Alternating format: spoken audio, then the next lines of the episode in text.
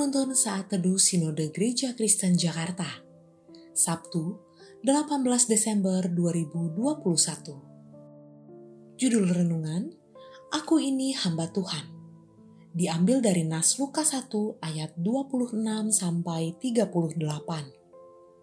Pemberitahuan tentang kelahiran Yesus. Dalam bulan yang ke-6, Allah menyuruh malaikat Gabriel pergi ke sebuah kota di Galilea bernama Nazaret, kepada seorang perempuan yang bertunangan dengan seorang bernama Yusuf dari keluarga Daud. Nama perawan itu Maria. Ketika malaikat itu masuk ke rumah Maria, ia berkata, "Salam hai engkau yang dikaruniai, Tuhan menyertai engkau." Maria terkejut mendengar perkataan itu, lalu bertanya di dalam hatinya, "Apakah arti salam itu?" Kata malaikat itu kepadanya, "Jangan takut hai Maria, sebab engkau beroleh kasih karunia di hadapan Allah. Sesungguhnya engkau akan mengandung dan akan melahirkan seorang anak laki-laki. Dan hendaklah engkau menamai dia Yesus. Ia akan menjadi besar dan akan disebut anak Allah yang maha tinggi. Dan Tuhan Allah akan mengaruniakan kepadanya tahta Daud, bapa leluhurnya.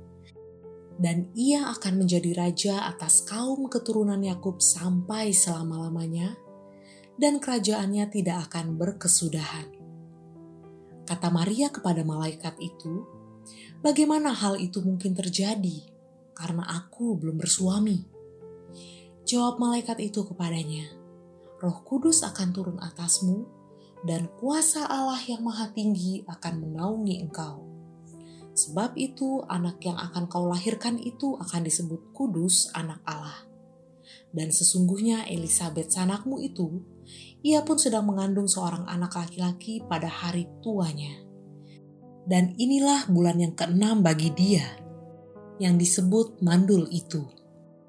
Sebab bagi Allah tidak ada yang mustahil." Kata Maria, "Sesungguhnya aku ini adalah hamba Tuhan. Jadilah padaku menurut perkataanmu itu." Lalu malaikat itu meninggalkan dia. Malaikat Gabriel adalah utusan Allah untuk menyampaikan berita kepada Maria tentang kelahiran Yesus Kristus. Adapun kalimat Gabriel kepada Maria, "Sesungguhnya engkau akan mengandung dan akan melahirkan seorang anak laki-laki, dan hendaklah engkau menamai dia Yesus." Maria bertanya bagaimana mungkin hal ini terjadi, sedangkan dia belum bersuami. Tetapi setelah mendapatkan penjelasan dari malaikat Gabriel, Maria merespons, "Sesungguhnya aku ini adalah hamba Tuhan. Jadilah padaku menurut perkataanmu itu." Maria meresponi berita tersebut dengan kerendahan hati. Dia tidak bersungut-sungut, tidak menolak tanggung jawab dari Tuhan. Sebaliknya, dia belajar untuk taat sepenuhnya kepada kehendak Tuhan. Dia belajar untuk berserah pada penyertaan Tuhan. Ini adalah karakter seorang hamba yang merendahkan hati, taat dan berserah kepada Tuhan.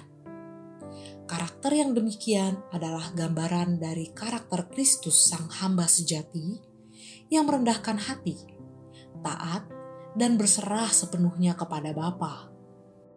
Kristus datang ke dalam dunia, mati disalib dan bangkit demi kemuliaan Bapa dinyatakan. Manusia diselamatkan. Setiap kita sebagai murid Kristus yang autentik, selalu diproses dan dibentuk untuk memiliki karakter seorang hamba. Berhati hamba artinya merendahkan diri, menaati, berserah sepenuhnya kepada kehendak Tuhan.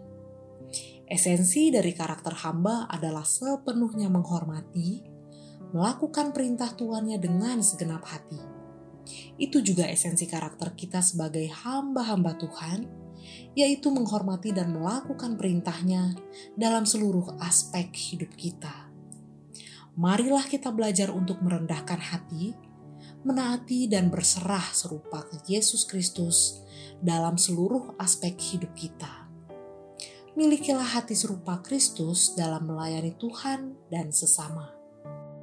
Hati yang menghamba kepada Tuhan adalah hati yang menaati perintahnya dengan segenap hati.